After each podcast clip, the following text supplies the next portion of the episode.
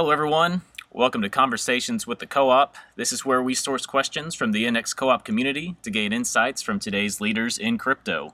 I'm your host, Crypto Texan, and today we have Cooper Turley with us from Audius. Cooper, thanks for being here with us today. Pleasure to be here, man. Hey, so uh, first things first, who is Cooper Turley? You know, what's your story and how did you get into crypto? That's a great question. It's one that I'm trying to figure out every single day. You know, I'll do my best to answer it, but I think I'm going to need another twenty years to really get to the source of that.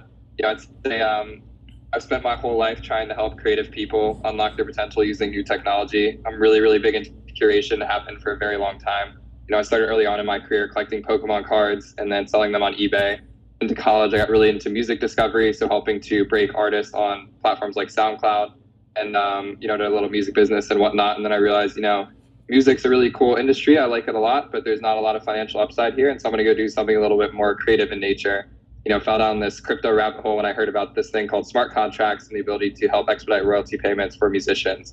You know, from there, that was right when I graduated college. I was basically looking for something to do, but knew I was never going to go down the nine to five path. And so just got really deep into the whole twenty seventeen bull market, started working for a lot of really terrible projects, just helping to figure out, you know, how do I get them off the ground? How do we do things like I C Os? How do we build community? And then spent the next two to three years really just traveling the world, going to Ethereum conferences and trying to meet people that, um, you know, really got it.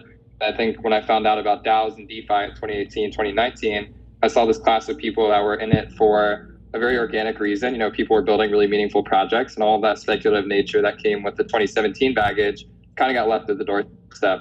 And so after spending some time in DeFi, writing for a couple DeFi blogs like DeFi Rate, Defiant, Bankless, et cetera, et cetera, I kind of recognized that my passion was always going to be in the more creative work, you know, as I mentioned with music and some things like that. And so I started to really delve, dive down on the creator economy. And to me, this encompasses everything from N F Ts to social tokens to DAOs, really just giving creators tools and, you know, ways to go about unlocking their financial freedom so that their fans can support them and everyone can work together. And these days, what I do is I help stand up communities.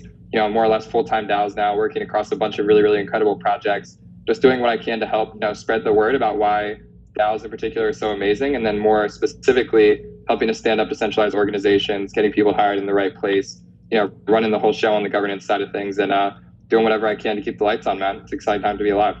Yeah, absolutely. And another thing I meant to I meant to say was, you know, the name of this podcast or live recording is called Conversations with the Coop. And uh, it's kind of a double entendre this time around because, you know, it's the conversation with the Index Coop, but it's also a conversation with Cooper Turley. So it's kind of funny how destiny right. or fate just works out like that. Do people call you Coop ever? Absolutely. I've always had a soft spot for this project because of that exact uh, phrasing. I mean, I remember when this when this launched, you know, when Set Protocol talked about having a spinoff called Index Co-op and like coming in and seeing the community and just, I've been a huge fan of everything that you guys have been building from the from the organizational standpoint. I think specifically within DeFi, a lot of people look to this project as one of the most organic community-run DAOs in the space. And so, you know, I've been silently watching from the sidelines. I'm a huge Index holder myself, and I'm really, really excited about what you guys have been building here.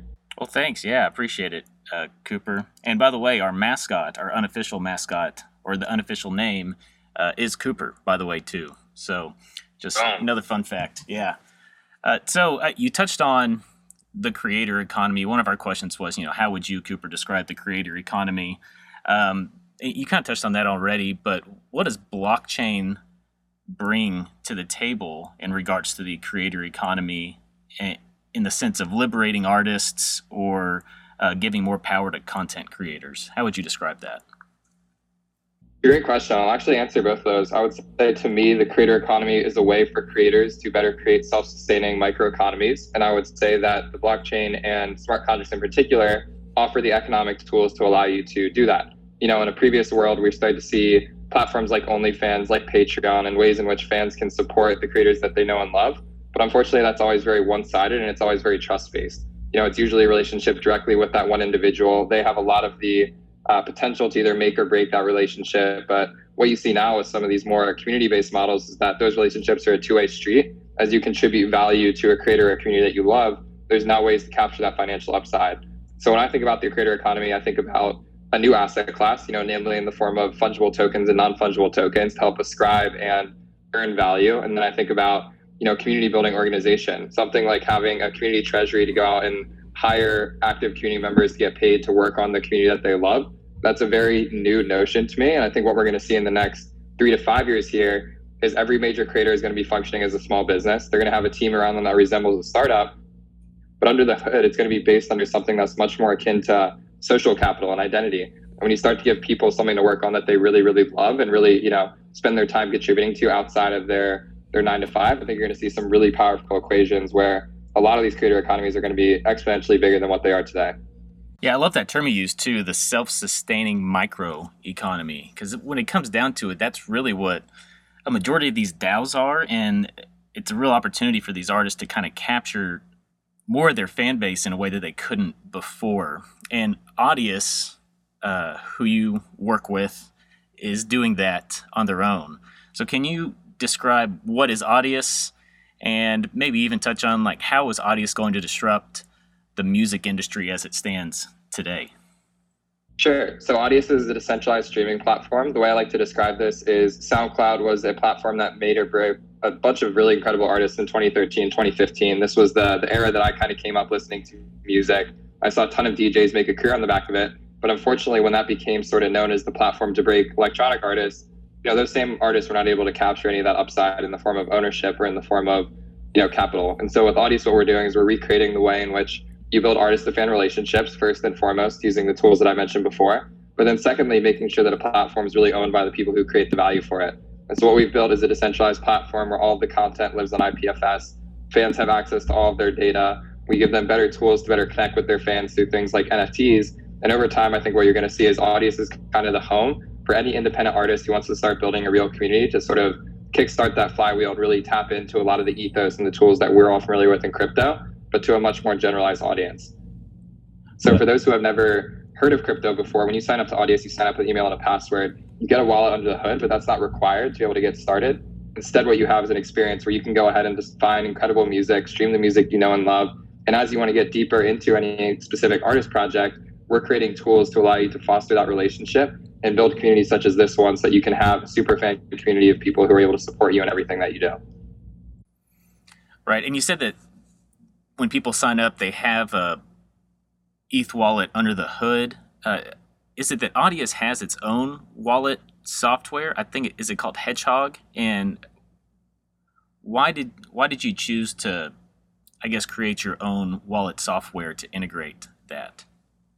Yeah, it's called Hedgehog. Um, I obviously don't want to try and speak for our chief product officer on the decision here, but my understanding, and one that I agree with, is that the current solutions for uh, email-based wallets were not sufficient for what we really wanted to build. You know, we have some custom bespoke features in it, such as only being able to have audio displayed on the front end. You know, it is an Ethereum wallet under the hood, but we don't want people to have to go through private key management and whatnot. And so we sort of abstract a lot of the weird parts of having to set up a crypto wallet in favor of five minutes or less, sign up with an email or password, have an account, you know, press one button and be able to receive tokens.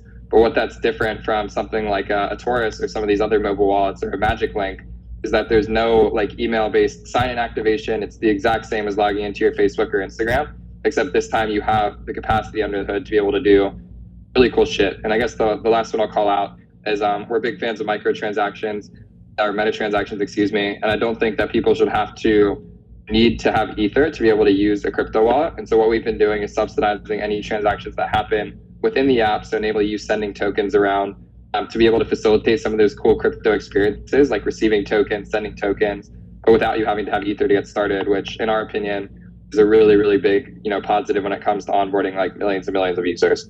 Yeah, interesting. Do, do you subsidize that with Audius or audio tokens, or how does that work exactly? No, we just subsidize it with E T H from the treasury. I mean, um, luckily there's not a ton of transactions going on on a day-to-day for Audius from like a token standpoint. You know, everything that's happening is more sort of data that's displayed on chain when you play music, when you follow someone on your profile and whatnot. And uh, we're currently working on migrating to Solana for some of the stuff on the more microtransaction side of things, specifically for that reason. You know, as we enable more economic tools and ways for artists to pay one another or you to stream a song for a fraction of a cent, you know, clearly there's going to be some technical needs required there. And so we're looking at a multi-chain system where we have Audius dot co front end, you know, storing a lot of that data on Solana to make it cheaper and faster. But then when it comes to securing the network through things like staking and delegation, you know, that's always going to live on Ethereum mainnet in a way that we believe, you know, really holds true to kind of the Ethereum network and sort of the ethos that I think a lot of us in here are aligned with from day one. Wow, interesting. Yeah, so you mentioned using Solana, which is just a separate smart contract blockchain. Do you have any L two plans like Arbitrum, Optimism, anything like that?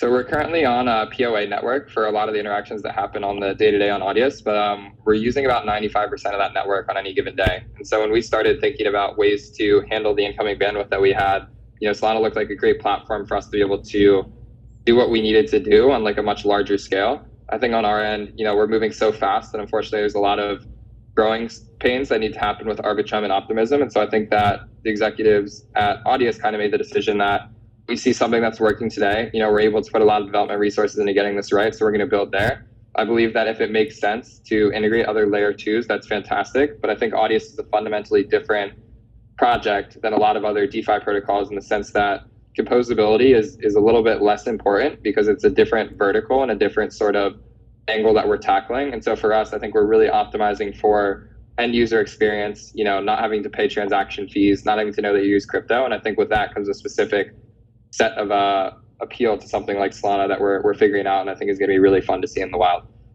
Yeah, absolutely. Um, and your role at Audius is crypto strategy. Uh, what does that mean uh, for Audius? How do how do you uh, just just go about doing that role? Yeah, it's a great question. So I see a lot of stuff in the the wider crypto ecosystem. I mean, I'm a member of probably fifteen DAOs myself, and you know, very deep down the N F T rabbit hole, very deep down the social token rabbit hole. And so my role at Audius is basically looking across the wider crypto ecosystem and saying, hey, what is happening here that's valuable and how do we build this into the platform in a meaningful way? So I was very involved with the uh, audio token launch to help set up that airdrop, just get the token out into the world, which is something I'm really passionate about. And then um, more recently, I've helped with things like our N F T feature, things like our different tiers for membership and the, the app itself. And then more broadly, just thinking about cool things like staking games and delegation, you know, curation on artist profile, things like monetization. And as you look over a longer time horizon, you know, any project that allows us to utilize crypto economic tools to better empower artists and creators, if it falls into the Web three bucket of like crypto use cases for Audius, chances are I've had a pretty big role in kind of speccing out what that is and being able to help strategize on how we get that implemented. Yeah, absolutely. That makes perfect sense. So do y'all have any plans to uh, integrate social tokens on the Audius platform for artists or um, e- even issuing N F T drops for specific artists? Short answer is not right now. I mean, this is something that we talk about a lot, and I think it comes back to that initial point I made that, you know, we have about five point five million users using Audius every month. I would say that ninety-five percent of them have never touched MetaMask. They've never touched a token before. And so for us, we're very intentional about what we open the kimono to as far as what people can use. We've had a lot of conversation about integrating social tokens, a lot of conversation about how we integrate N F Ts. I think for right now, what we want to do is really focus on getting amazing content up there and allowing artists to really develop uh, an artist brand first and foremost. And I think over time, we want to see how these ecosystems spin up a little bit more so that it's uh, much easier for us to decide whether or not we need to be an issuer of these assets or if we can just be composable with other platforms that are facilitating that and help to make sure that we don't have to reinvent the wheel to support something that's already being, you know, fully incubated from another project. Okay. Yeah, and Audius has grown pretty significantly over the past year with this recent bull run. Uh, I think y'all had about about a million users at the beginning of this year, and now, like you just said, you're at five point five million users. I mean, how do you attribute that kind of growth? Like, what was the driver of that growth, do you think, in your mind? I think that a lot of artists are just looking for something new. You know, in the age of like Spotify and Apple Music and all these other platforms, you know, I love the fact that I can pay ten dollars per month and listen to any song in the world. But for a lot of artists, that's really fucked up. And so I think that people are looking for a new way to discover up and coming talent that feels very organic to them. You know, as I said earlier in my intro, I used to live on SoundCloud, scouring the charts, trying to find new music, you know, really trying to find who's next. And unfortunately, I think with the world we've gotten into, we've really fallen away from that. You know, instead you have kind of the same artists that you've been listening to a lot. You have your release radar, you know, you have the top charts, New Music Friday. But um, what I see Audius as is a place to actually discover very creative talent, you know, artists that are willing to push the cutting edge of technology, artists that are willing to experiment with crypto. And so you're starting to notice that a lot of the acts that are becoming big on, on Audius actually don't have huge followings on other platforms. They're instead really leaning into this sort of Web three nature. They're making N F Ts, they're in Discord such as this one. You know, they're doing writing camps together, they're on Mirror doing crowdfunds. And as you start to like unpack what's going on there, I think you start to notice that Audius is a platform for you to find your super fans and to really engage them. And so what I'm really excited about is a future in which I can go to Audius, I can find an artist very early on, and we can give you the economic tools to be able to stake to that artist's career. And as they do well on the platform, you're able to share in that upside. Yeah, whether that's social tokens or N F Ts or some combination of like a delegated staking game, I think that's still T B D. But it's very evident to me that Audius is built fundamentally on different technology from the platforms that exist today.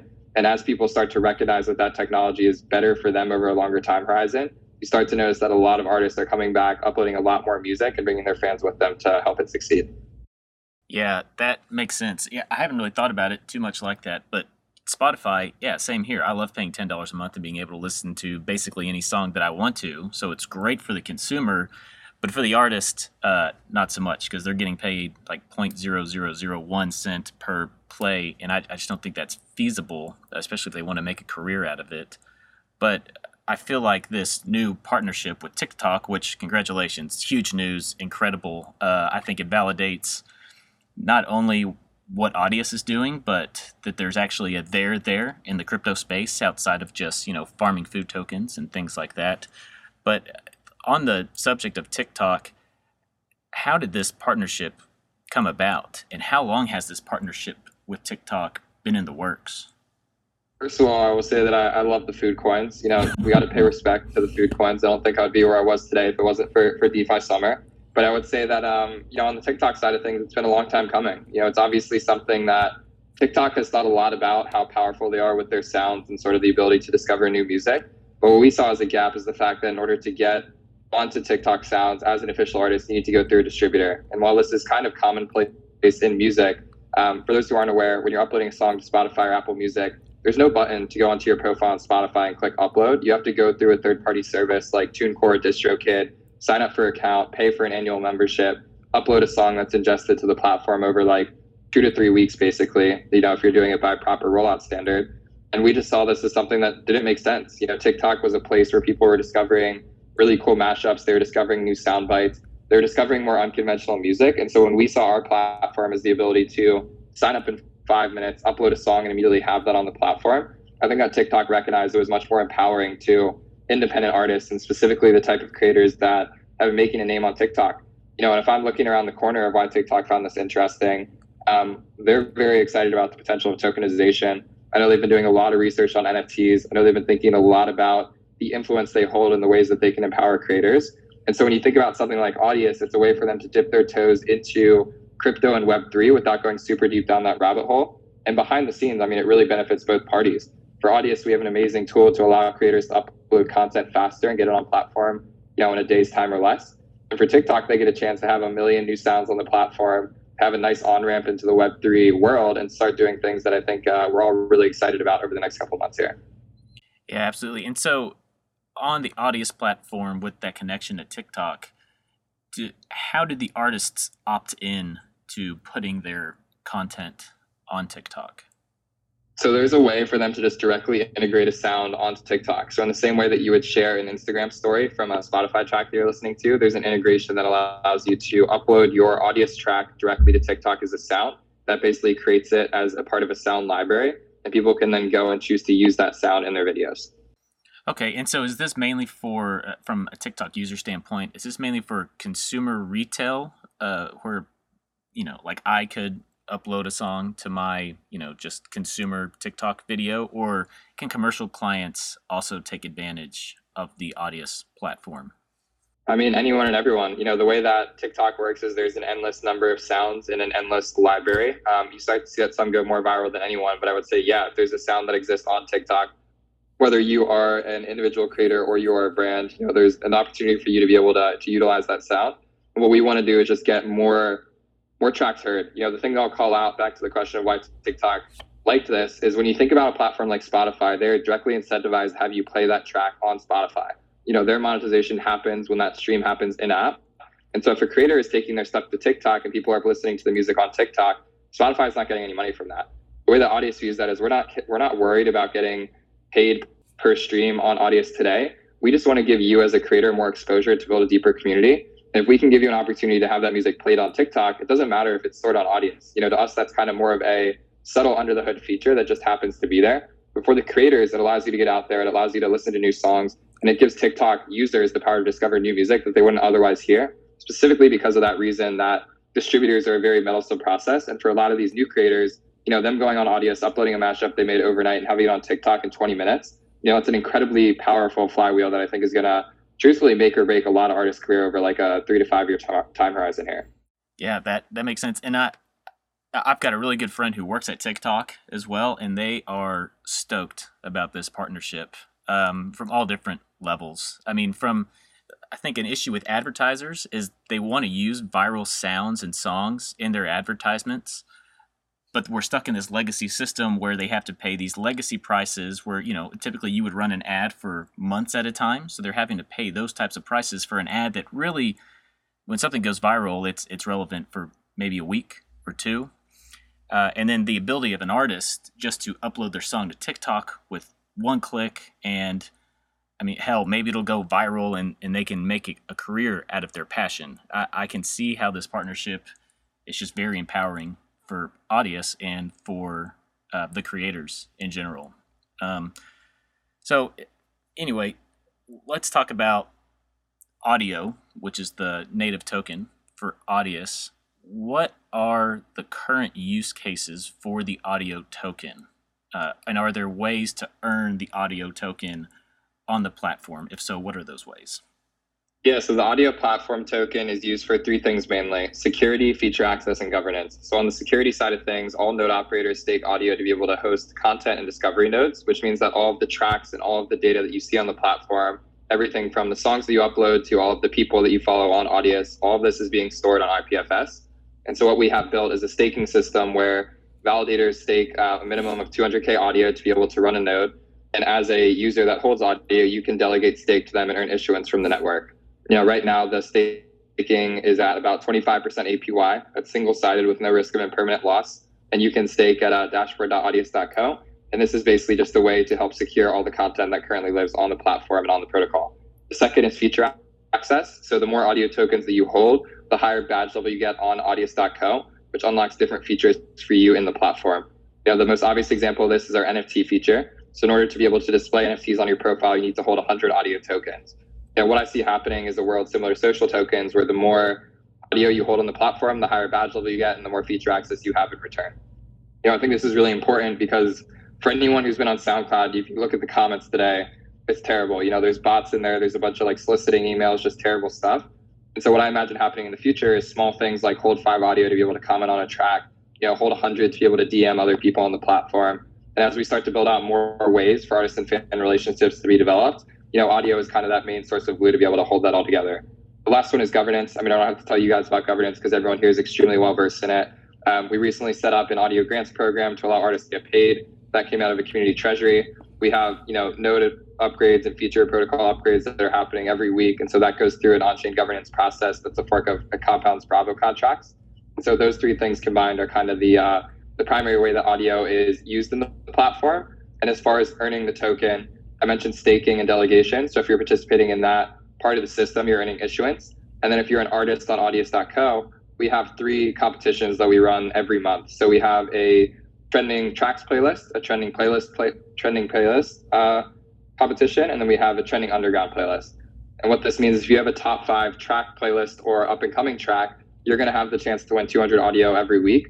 And what we're currently working on now with this migration to Solana is a way to earn Audio more seamlessly. So things like refer a friend, earn a couple Audio, um, really just kickstarting that flywheel. You know, I think uh, as someone really deep into tokenomics, I'm not going to sit here and say that rewarding people with tokens is the most innovative token use case ever. But I do think in the conception of how we're doing it and incentivizing musicians to better share with their friends, you know, getting popular plays on the platform, building a fan base and referring new artists, I think that it's a fundamentally new incentive system that specifically for our demographic is extremely, extremely enticing when it comes to kind of this viral growth cycle that we're going through right now. Yeah, absolutely. And, you know, I think in crypto right now, or even just historically, and it's been pretty heavy tech in finance, but now we're starting to get artists and creators into the space, uh, you know, with N F Ts and even blockchain gaming and protocols like Audius. How else can we bridge the gap to onboard more creators or more people into the crypto space? You know, I try and answer this question every day. My thesis is that the more we can give them tools that empower their current skill sets, the easier it's going to be for them to get started. I think my biggest realization has been that for ninety-nine percent of people, their onboarding into crypto is, what token should I buy and is it going to make me money? If we can start focusing on ways that they can use their skill sets to start earning tokens, I think it's a very different conversation. And so the reason why I'm so excited about N F Ts is a lot of my creator friends here in L A, you know, I can send them an invite to a platform like Foundation. They can upload some of their work and then they can sell that for E T H, and they're already deep down the rabbit hole without them ever having to put in a dollar of their own money. And so I think a lot about sort of onboarding flows, you know, the intent in which you're onboarding people. I think a lot about education. So how sophisticated of a user do you have to be to get started? And then I think about personal interests. You know, I think for me, culture is kind of an area that anyone can relate to. And what we're seeing now with the creator economy is there's more ways to support and get involved with creators that you already know and love. And I think that leap of faith to trusting a creator you know, to getting involved in a Discord, to earning some tokens from being a community member feels much better to me than saying, hey, um, buy this weird internet token called Ether, go onto a decentralized exchange like Uniswap and buy some other internet token. It's like, no, just go ahead and upload the work that you already know and love to a platform, allow people who are deep in this to support you, and then be able to become more intimate part of the community over time. Yeah. And I guess in your experience, which artists do you see Uh, doing the or getting involved in the N F T and, and creator economy space? Like, who's doing it right and who's really getting involved? Like, I think we've seen Weezer, Kings of Leon, Blau, obviously. Um, yeah, what are some good examples to lead by? It's a good question. I think that across the board, there's probably less than fifty musicians in the world that are doing it, quote unquote, well right now. I think that certain ones have figured out how to sell N F Ts, which is a good starting point. But I think over a longer time horizon, you know, I'm still looking for people to really experiment with ownership, to really experiment, you know, with community development in a really meaningful way. Um, I collect a lot of creator coins on a platform called Rally. So there's a D J named Wookie that I think is doing a really cool job now. Um, an artist named Jack J that I like a lot, who's poking around with this. I would say that there's a project called Songcamp that's really, really exciting to me. This is basically a decentralized community of artists, of which there's some people in the crowd that I know are a part of. Um, and it really inspires me to allow people to come together on a Discord server, write together, and then earn E T H from the, the value that they create. And so they use a platform called Mirror to crowdfund the whole project. They've been selling limited edition works on that platform as N F Ts, and uh, the response has been incredible. You know, I think we're still extremely early on in terms of who's actually using this technology, but in my mind, I would say it's artists who are poking around with social tokens, artists who are playing with N F T ownership on a deeper level, and then more broadly, these artists who are just building really meaningful Discord servers and thinking about the ways in which they can empower their community through things like social tokens, N F Ts, and sort of compensation for active contributors. Yeah, absolutely. Uh, so one more question about Audius, and then we'll start getting into some of the other topics here. How does Audius drive revenue to its protocol's treasury? Like, we, we understand how Spotify does it. You pay a monthly fee, and the artist gets next to nothing. Uh, but how does Audius do that? So I'm going to say that this is a huge, huge topic that we're still figuring out. There is no monetization enabled on Audius today. You know, what I hope in the future is that every time that you play a song on Audius, there'll be the option to pay a microtransaction amount to the artist directly. Um, the way that we think about this is that a very small percentage of that would go into the community treasury. But more broadly, you know, we just want to create economic tools that allow creators to better engage with their fans. If this is getting paid directly for every time you stream a track, if it's by buying a mem- uh, monthly membership pass or a season pass, you know, I think these are still a lot of areas that we want to figure out, but I can confidently say that right now we're not worried about turning on the monetization flywheel. That we want to focus on getting as many people onboarded as possible, giving them the tools that they need to build deeper relationships with their fans. And then I think over time, you know, once you see those super communities living on Audius, it's going to be very easy to turn that, that switch on and to drive revenue back to the community treasury. Okay. Um, so let's, let's move into DAOs a little bit more. Um, in particular, Friends with Benefits, Pleaser DAO, Seed Club, you're in about, you said fifteen plus DAOs. I think someone in our chat earlier said, you know, Cooper's in seventy plus DAOs. Um, how do you prioritize? Well, first of all, how many DAOs are you really involved in? Uh, how do you prioritize your time between those? And um, any DAOs in particular you just want to shill right now? I don't know how many DAOs I'm in. You know, I try not to actively keep count. I think that there's a varying spectrum from, you know, having tokens and being into Discord and, you know, from time to time voting yes on Snapshot to like being an active operator of a DAO that's really moving the ball forward on a day-to-day basis. if I had to guess, somewhere in the ballpark of like fifteen to twenty. But I think that that changes so actively, and there's now so many DAOs popping up every day that my intent is to solely just see everything, you know, and kind of be able to help stand them up in a meaningful way, help them kind of get off the ground, and then over a longer time horizon, just be a token holder and a valuable governance participant. You know, I think if you hold a minimal amount of governance tokens and you go and check the snapshot once a week, you know, you're a valuable DAO member, in my opinion. You're informed on what's going on. And so the range of activity varies, but I would say to answer that first question, probably somewhere between fifteen to twenty. Uh, to your conversation about prioritization, um, I love creator economy. I feel like I made this very clear in this conversation. And so social clubs are particularly fascinating to me. Friends with Benefits to me is one that started as the ultimate cultural membership. We're now evolving into what I call a digital city. We have um, about one hundred people contributing to the project in some way, shape, or form. And so that's naturally taken a lot of my interest recently. Um, we're currently undergoing a fundraise where we're raising ten million dollars to better build out our community. And so there's a lot of exciting stuff that's happening at Friends with Benefits specifically that I'm really inspired by. But more broadly, I would say social clubs and anything that allows you to place a financial value on culture and the ability to trade social capital, you know, that's something that's extremely exciting to me. And so uh, I'll kind of break down, you know, Friends with Benefits into more of a social club type dynamic. Seed Club and Forefront, I think, fall into this bucket. And then on the N F T side, there are a lot of collector DAOs like Pleaser DAO and Fingerprints, which allow me to have exposure and be involved with the really, really niche asset classes in a way that doesn't require me to go spend, you know, five hundred Ether to acquire the works. Instead, we can kind of collect these things together and then have a thesis on how we expand the likeness of them with everyone being kind of a partial owner and everything that's going on. Yeah, interesting. So what is your views on, what's your view on DAOs just very broadly? Like, do you believe that DAOs maybe one day could replace traditional organizations? And what advantages do traditional organizations have over DAOs and vice versa, in your opinion? Yeah, I think that DAOs are the new L L Cs. I think in five years, you know, the term DAO is going to be less of a buzzword and more just of a commonality. Like when you start a company, you don't say you're making an L L C, you just say that you have a company. So I think that that's going to be what happens with internet native businesses. Um, I think that right now, traditional companies have a much more structured way of getting started. So it's very obvious how to set up an L L C. It's very obvious how to get incorporated. With DAOs, it's a lot more YOLO than that. You know, you can have one hundred people in a Discord with millions of dollars at your disposal without ever having touched something like LegalZoom. And so I think one thing that I'm starting to appreciate about traditional companies is there's much more tried and true path to be followed. Um, hierarchy does have benefits in terms of role responsibility, delineation of, you know, kind of key orders and who's making the shots. But I think what's cool about DAOs is the fact that we've never really seen these cooperative models work at scale. So we have a lot more interesting design space to poke around with. You know, the fact that at F W B we have no C E O, we have one hundred contributors, we have different team leads. You know, it's a fundamentally different paradigm. But what I'd say that that does is it gives everyone a sense of ownership or responsibility of that community.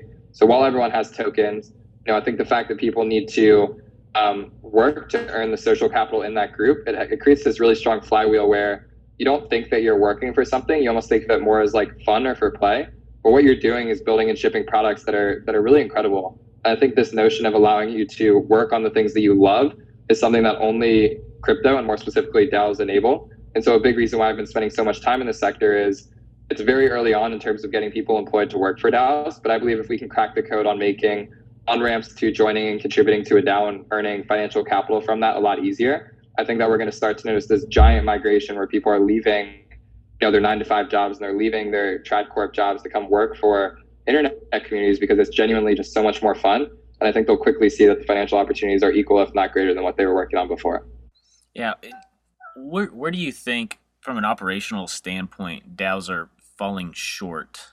Uh, I, and we can talk about governance later. I feel like that's a whole, you know, DAO governance is a completely different topic. But from an, like, what is the next unlock for DAO tooling? Like, I feel like when Snapshot, I, Snapshot is huge, um, it's still on governance, but I, that's very helpful. And then, I mean, just using Discord, I, we saw Discord come out on Twitter not that long ago and say, what can we implement to better serve DAOs? Like, where is the gap there? And, and what do you think could be next for DAO tooling?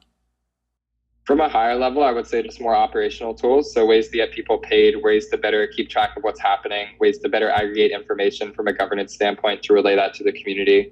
You know, just ways to keep people involved and to better track what's happening on a day-to-day, I think are really interesting. Um, I'm really excited about a platform called Parcel. This is a way to better do operations on top of Gnosis-safe multisigs. I'm really excited about Coordinate and the ability to pay contributor circles using you know, a cool fundamental tool platform that they set up. Um, but I think more broadly, you know, things around operations from a from a payroll perspective, and then from a legal perspective. You know, right now we're entertaining conversations on how to stand up an entity for F W B. And what you see is that we're going through very traditional rails in terms of saying, is this an L L C or is this a C corp? In reality, it's neither of those. You know, it's a completely new fundamental paradigm shift, and I think right now we're adapting to existing legal structures to try and meet that mold. What I'm really excited about is the world in which DAOs are recognized as their own legal entity, and there are ways and uh, processes in place that I don't have to go spend fifty thousand dollars at an established law firm to feel like I'm not going to go to jail because I'm trading tokens with my friends. And so that's something that I think is still being set up. I would say on the Discord side, you know, right now it's all very third-party integrated. You know, things like Collabland are fantastic, but that's all happening off-platform. What I'm really looking forward to is having uh, Web three integrations live natively in platforms like this, so that I can connect to my MetaMask, I can sync my roles and my N F Ts, and not have to worry about a third-party provider, you know, kind of custodying all of that data. And so I think over a longer time horizon, we're going to start to see that Discord will enable these things. And I think it's more just a matter of how deep they go down that rabbit hole to decide whether or not they want things like governance to happen on platform, or if they want that to happen off platform on somewhere like Snapshot. Yeah. Okay. And you said that y'all are looking at with, I think you said Friends with Benefits, looking at, you know, more traditional rails. You know, are you an L L C? Are you a C corp? I think the state of Wyoming uh, came out with legal recognition for a DAO. Did y'all look into that at all? Yeah, we did. And I want to give a quick shout out to Aaron Wright um, from the L A O. He helped co-instrument that proposal, and I think it's fantastic. I think that the reality is DAOs live on a very big spectrum. You know, Wyoming L L Cs in particular are geared more towards investment clubs. So particularly having um, one hundred members or less, all of which are accredited investors who are investing capital together for profit. I think that that's a fundamentally different model from a social club like Friends with Benefits. And so while it's a great precedent in that direction, I'm not sure it's the one that we'll be using in particular, but for investment clubs, I think it's a fantastic start. And um, it's just a signal to me that over the next year or two, we're going to see a lot more legal precedent in this space and as a whole. Yeah, it's very exciting. It's it's good to see politics move in that direction, as opposed to politics moving in the direction of what happened with the infrastructure bill. Um, do you have any opinions on that? No real opinions. I mean, if I'm being honest, I'm so deep down sort of just YOLOing all this crypto culture stuff that I don't really... Um, stay up on a day-to-day with a lot of the legal stuff that's happening, and maybe that's a bad answer, but I guess I live in a world where I don't think that, you know, the, the, the industries that be are able to keep up with the space and the way that it moves and how fast it moves. And so for me, I just run cool online experiments with people that are doing really amazing stuff. You know, chances are we're going into uncharted territory a lot of times, but I don't try and really wait up for things. I kind of go fast and try and make the, the precedent itself. So there are a lot of really incredible people that are dedicating their whole lives to figuring out that side on infrastructure. And um, I feel really powered by their creative ability to help get something sorted there. And I feel like when uh, when there are updates that need to be read about, I just go to Jake Travinsky's Twitter. He normally shares a pretty good thread on it. And that's kind of my daily digest on how to keep up with that whole sector. Yeah, absolutely. Yeah. Also say, yeah, Jake does a great job on Twitter. Also, Ryan Selkis has been pretty involved lately, and that's also worth checking out. Um, all right, let's move to N F Ts. Uh, N F Ts are hot right now. Uh, what are some of your favorite N F T projects out there? And what, what projects, you know, do you have any P F Ps that you own? Yeah, I got some P F Ps. I got uh, one punk that I got in twenty eighteen that I've just been sitting on and probably will never sell it ever. Have one ape that I got pretty early on that I'll never sell ever. Um, good amount of P F Ps here and there. I'd say that I'm really excited about Art Blocks right now. You know, for those who haven't heard of it, this is the kind of the premier generative art platform. Got a squiggle, I've got some fermenties.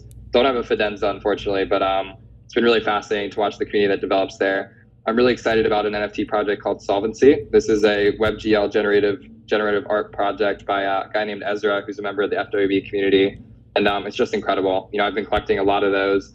Um, I own a ton of music N F Ts. You know, this is kind of an unconventional answer, but I really love supporting my fellow musician friends who get into N F Ts. So on the first front, if they upload a song to Catalog or if they upload something to Foundation, chances are I will be the first collector of it. And I've, out, I've now actually amassed about six uh, V I P for life passes by collecting prominent artists' first N F Ts. And so that's kind of one that I'm excited about from a, from a longer time horizon. Um, outside of that, you know, I collect a lot of stuff on Mirror. And so Mirror is a platform to crowdfund creative work. You know, now what we're seeing is people are selling N F Ts to be able to fund themselves through creative operations. So I've collected a lot of N F Ts on there. Um, I've got a Crypto Venetian, which is this really amazing project here in Venice for I R L minting.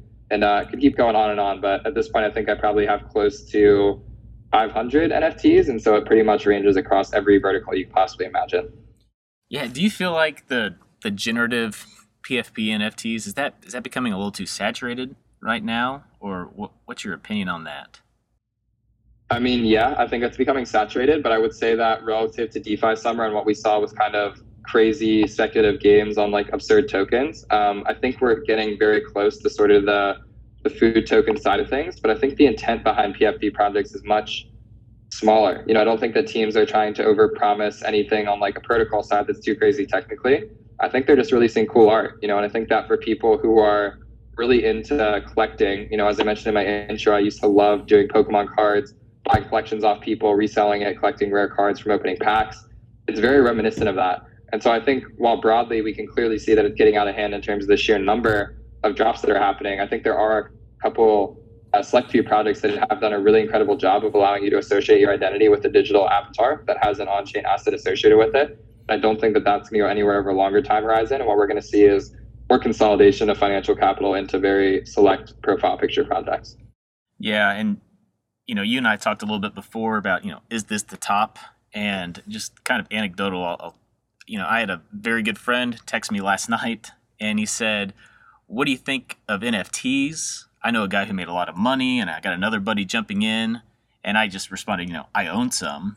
And then he responded, really, did you make a lot of money? How long do you plan to hold these for? And my response basically was, you know, I just buy things that I think are cool. And, you know, I think if you have an emotional attachment to whatever you're buying, uh, I think that's what you want to go for. And kind of if someone does offer you an, a really good price for the N F T that you have, that emotional attachment should make it hard for you to want to sell that. And if you don't have that kind of connection to it, I mean, I think you're really just speculating and, you know, just kind of, you know, aping into an I C O in a sense. But there, I, I feel like there's also a chance that, you know, ten years from now, all these N F Ts that were created in this N F T P F P generative boom uh, might actually be worth something if there's enough crypto adoption. But, you know, what would you say to my buddy or someone just getting into N F Ts? What should they look for? Or what should their strategy be for entering into a purchase like that? It's a great question. My first recommendation would be join a community of other people that are collecting N F Ts to make better decisions. I think right now it's very easy to blindly buy something on OpenSea and have no context on whether or not it's legit. And so spending some time immersing yourself in the community, getting to know the key players, getting to know what some of the things people look for are, you're going to have a higher likelihood of success.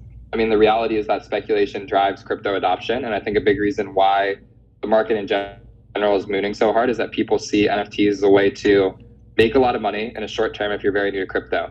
So I have a friend who got into crypto entirely three months ago through N F Ts. He was lucky enough to mint six or seven Bored Apes, got a really rare one, and then last week sold it for like one hundred ten E T H.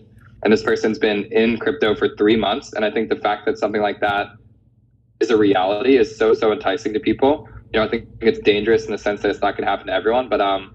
I'm seeing some really incredible life-changing stories happen. And so I don't think that this notion of collecting fun avatars and playing rarity games around like opening a mint, like minting something and then opening a pack or anything like that, that's not going to go anywhere. But instead what we're going to see is people consolidating into niche communities that are better able to identify that value. So DAOs like Pleaser DAO, like Fingerprints DAO, like Emergence DAO, um, it's better ascribe value to what, what is actually here for the long term. And if we as a, as a community can provide better education to guide people in that direction, I actually don't think it's going to be as bad as um, the I C O boom was in twenty seventeen. Yeah. Uh, what are your thoughts on fractionalized N F Ts? Do you have any investment there? And can you maybe explain for the audience, like how do fractionalized N F Ts actually work? Yeah, so I'm an investor in Fractional. I think that they're doing a fantastic job of poking around in this medium. The reality is that it's a very dangerous one from a legal side of things, so people have been very hesitant to play around here. Um, the concept of fractionalization is basically taking an N F T, locking it in a smart contract, and then creating fungible tokens that represent ownership of that asset. So I could lock up a really valuable X copy N F T, create one hundred tokens, and the sum of those one hundred tokens represents one hundred percent ownership over that N F T. And so what you see is secondary markets created on A M Ms like Uniswap to be able to trade the value of an N F T without trading the aggregate whole of it. And so you see a, where, a way to ascribe value to high profile works that are more or less unattainable to the vast majority of users. Um, I think this is really fascinating for two reasons. One is the idea of multiplayer crypto is extremely exciting to me. You have things like Fractional, you have things like PartyBid. And I think for high profile works, people want to collect them with their friends, and giving them the tools to do so is extremely exciting. I think from a community building standpoint, you know, as you think about the idea of what a social token is, um, Friends with Benefits, we use a coin called F W B. But I think what we're starting to realize now is that N F Ts are also a form of social tokens. And so using fractions as a way to lean into that space and create community around it. Um, I'm seeing some really interesting experiments where people are holding fractions of an N F T, but that gives them enough credence to be able to make that their profile picture. And you see the expansion of this whole identity N F T narrative without them having to spend exorbitant amounts of capital to be able to participate in that conversation.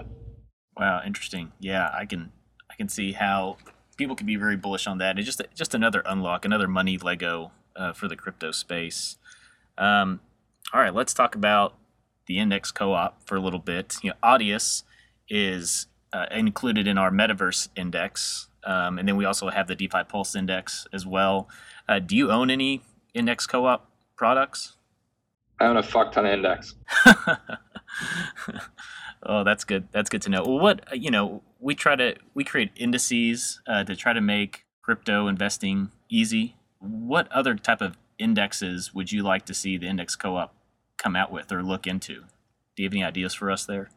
Yeah, I mean, a social token one is one that I've been playing around with for a long time. Um, you know, I've been a trader on Set Protocol for two years at this point. I was an early ambassador to the project, kind of saw Index Co-op, you start from the ground up. You know, I was really excited about the treasury diversification pairs that you guys did. I'm an investor in Set Protocol, so there's some exposure there.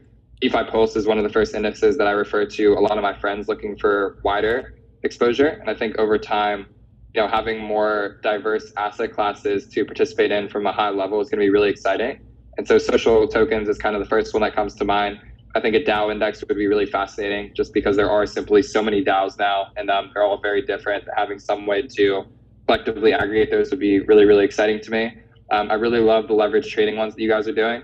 You know, I think right now, LPing for, you know, the ETHFly two X pool on Uniswap, E T H against E T H two X is like a crazy, crazy opportunity and position. And so across the board, I mean, I think that you guys are just making killer projects and products. And um, the fact that there's a strong community here, I think, is only a testament to the idea that this is the spot to really create innovative financial products. And I think you guys are doing a fantastic job with that. Yeah, absolutely. Uh, appreciate that. And so I want to talk about other projects that you're looking into or that are interested in. And you talked about a lot on the, I guess, the social token and the creator side, but are there any DeFi projects that you've been looking into lately? Like, what's been catching your eye in that space? Admittedly, I haven't been as involved in DeFi as I used to be. You know, I think I found a really big passion in creator economies. That's where I've been spending most of my time. Um, I do a lot of governance work for Balancer. You know, I'm trying to figure out how to get paid for governance. And so what I really like right now is this sort of new wave of grants programs that's popping up across Uniswap, Compound, Aave, Balancer, where um, you take tokens out of a treasury, you give them to a highly aligned group of individuals and allow them to spend that on really cool stuff. So that's one area that anyone who's getting paid to do governance at all, I don't care what sector it is, is extremely, extremely fascinating to me. And uh, one that I hope is going to be, you know, bigger over time. I played a pretty big role in the Gitcoin launch not too long ago, which is DeFi adjacent. I think that that's a really cool project to help fund public goods. And then just this last week, I helped to launch Superair token, which has been fun from an N F T standpoint to start to look at a governance token through more of a DeFi lens and think about, you know, the, the treasury that Superair is going to grow. How do we take a lot of the key learnings from treasury management and DeFi and instead apply that to um, a different class of users in the form of N F T artists? So uh, maybe just to kind of summarize that answer a little bit more, I would say that DeFi adjacent things are what I'm really, really excited about. I recently took a position in a project called B Pro, which I think is pretty cool. Could name a couple more tokens here that I'm excited about, but more broadly, I think that kind of answers that question. Okay, yeah, it definitely does. Um, and we're kind of running up on time, and I, I think we've kind of touched on all the questions here uh, that we had. Ooh, can I show one more, actually? Yeah, absolutely. Yeah, I really love uh, Ribbon Finance. I've been farming a lot of, of my tokens there, just like placing my U S D C and E T H in those vaults. I think that they're doing a fantastic job. Um, it's a really exciting project to me. I think it's going to keep doing really well. Maple Finance, I'm really excited by. You know, I think it's kind of underrated right now, but having, you know, institutionalized lending for stable coins, you know, in a trusted protocol is really, really exciting to me. So I've been parking some capital there. I'm pretty stoked about that one. And yeah, Bankless DAO is the last one I'll call out. So Bankless DAO is kind of a crossover of social tokens and DeFi. You know, I know obviously there's been some collaboration with Index Coop with the Bet Index, and uh, that's a community that I think perfectly represents how to use tokenization to better empower, you know, a Web three native community. You know, the Bankless podcast is incredible. It's something I'm sure everyone here is familiar with, but I highly recommend it if not. And giving that community a financial asset to go and create products like Bed, I think is such a phenomenal example of where fungible tokens and social clubs can be really empowering. And so um, I highly recommend, if you haven't checked it out yet, pop into the Bankless DAO, hop on their forum, and then they have a token called Bank that I'm a big, big holder of. Yeah, absolutely. And, you know, you kind of made me, when you talked about podcasts, uh, since we have a little extra time, what other podcasts do you listen to outside of Bankless? It could be uh, crypto, DeFi related or not. I'm going to show one more quick. Visor, I think, is a great project. I've been doing a lot of my Uniswap P three liquidity management on there. Um, awesome, awesome tool if you haven't heard of it. Uh, short answer is I don't listen to podcasts. Um, it's a terrible answer. I wish I could give a better one, but uh, I don't listen to any podcasts at all. I basically only read written text, but when I do get the chance to, to hop on, Bankless is kind of one that's always been a go-to. I think The Defiant has a great podcast. N F T Now for N F Ts is a fantastic podcast. My friend Adam Levy is running one called Mint Now for social token creators. I think that that's really, really fantastic. And uh, yeah, Music Business Podcast is pretty good on the music side of things. But um, admittedly, I have not listened to a full episode of a podcast in probably three years now. Wow. Well, um, yeah, back when Twitter fleets were a thing, I would always see you would have a snapshot of a book that you're reading uh, in those Twitter fleets. So what are you reading right now? Yeah, I'm really sad uh, Twitter fleets went away because I very much enjoyed posting those and talking to people that read it. So for those who did like my fleets, I do post them now on my Instagram at Cooper Troopa. They have migrated to a platform that I don't enjoy as much, but they do still live on. I'm currently reading Stoic Philosophy. I mean, this is just a great way to center my mind and feel good about the work that I do. Uh, recently had a friend recommend Da Vinci Code to me, which I just picked up. So I'm really excited about that one. And then I'm finishing up a book called Narrative Economics right now, which looks at the way in which story drives economic markets. And so we all know exactly what that means, but I think it's fascinating to think about that as a concept and a construct to help drive, you know, new economic markets. Yeah, awesome. Thanks for those recommendations. Um, Well, I guess uh, th- that's all we have for you. Where, and just to finish off, where can people go to learn more about you, uh, Audius, and uh, the other DAOs that you're involved with? Twitter. I mean, Twitter is first and foremost where I spend most of my time. I'm at Koopa Troopa on there. I have a lot of writings on uh, my Mirror, koopa troopa dot mirror dot x y z. This way you can learn more about DAOs, N F Ts, microeconomies, all the stuff we talked on here today. Um, there's a personal website called Alias, which has all of my past writings, podcast appearances, videos, et cetera, et cetera, that you can check out. And then uh, Discord. I mean, I think this is where we're all living and spending more of our time. Koopa Troopa number nine seven nine nine.